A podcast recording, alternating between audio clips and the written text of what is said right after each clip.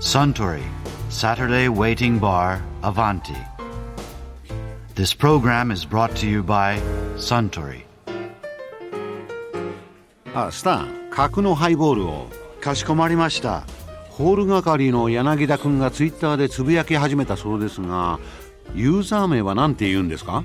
そのまんま、あやこアンダーバー柳田です。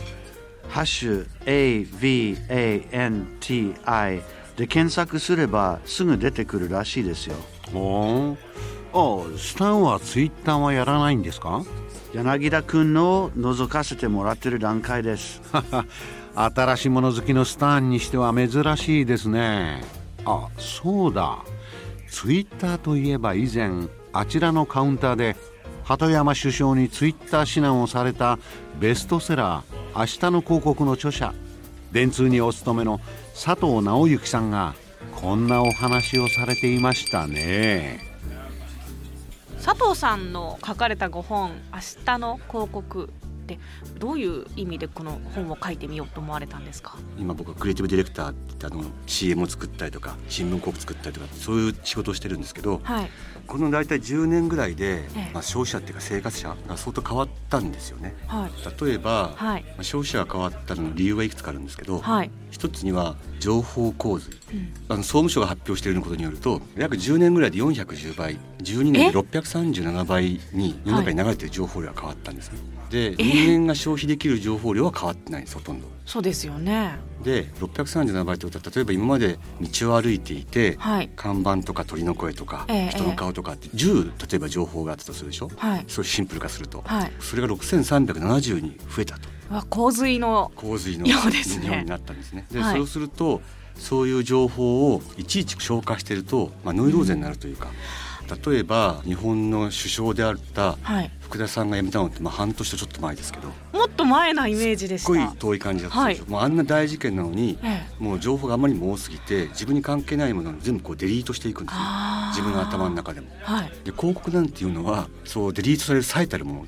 しかもメディアが増えたんですね。すごく、昔はもう4大マスメディアテレビ雑誌新聞ラジオ。はい。そういうのしかみんな触れてなかったからそういうところに広告を出しておくと、うん。こう記事とか読んでたり番組聞いた人が、はい。その広告に出会えるわけですよね。ところが今はウェブとかはい。もちろんモバイルとか、うん。フリーペーパーそれから Wii とかのゲームとか、まあ、あらゆるエンターテインメントとかそういうのがものすごいこのやっぱり10年ぐらいで増えてしまってい。ろんなこうメディアに接するようになってしまったと。はい。しかも商品もものすごく多くてうん。もう消費者実はうんざりしていてはい。広告に対しても信用してくれないし。じゃあ大衆マスって言葉がマスっていう言葉がもうこの10年ぐらいでほぼ消じゃあ滅してきた。マスコミュニケーションとかマスメディアはどうしたらいいんですか？マスメディアは今テレビとかラジオも含めてはい。どっちかって没落してる方向に行ってるのははい。そのまま手を打たなかったからなんですじゃあネットなのかっていうのは大体いっぱい出てる5万と出てるビジネス書の中ではネット来産が多いんですけど。うん。ですけど明日の広告は多分そういう類書の中で唯一旧来の4マス媒体も含めてはい。全然大丈夫。分散は少しするんだけど、はい。みんな帰ってくるし、はい。ネットは万能じゃないっていうのを一応書いてる、もう全然違うメディアですもんね。テレビラジオって情報がずっと流れてて受け取る側は受動じゃないですか。その通りネットって自分が欲しい情報を取りに行くから能動。興味があるやつをクリックしていきますからね。そうですよね。でも毎日それしてると疲れるんですよね。めんどくさい常に能動って。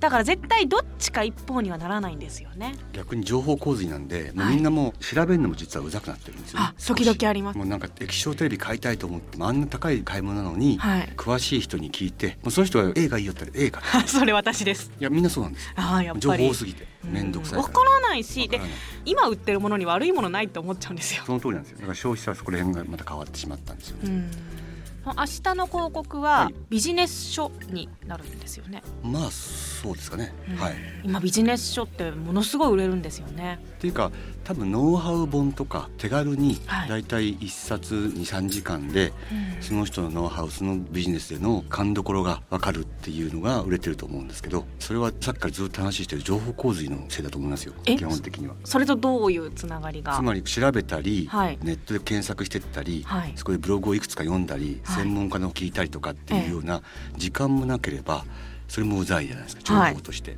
だからコンパクトに一冊にまとまっているはい。新書とかっていうのはすごいもうみんな逆に求めてるんですよね、あものすごく。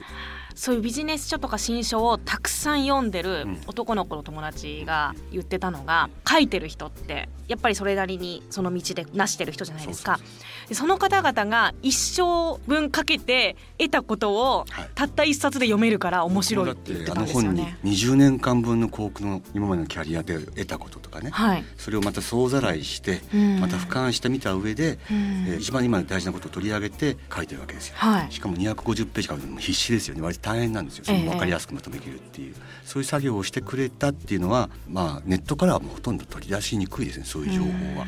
でそれをコンパクトにしてくれたものを売ってくれると。しかも700円とか800円とか。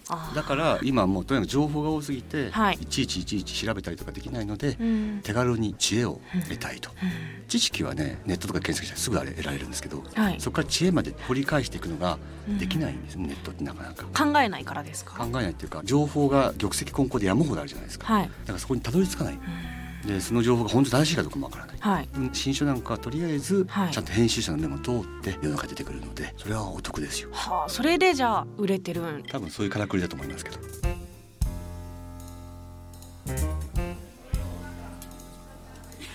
いやー佐藤直之さんのお話面白かったですね。あスタンハイボールをもう一杯。かしこまりました。ところでアバンティの常連客たちが繰り広げる東京一の日常会話。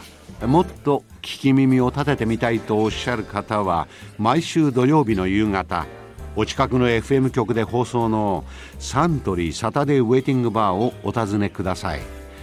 東京一の日常会話が盗み聞きできますよ。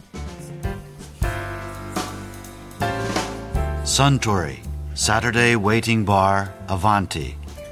This program was brought to you by Suntory.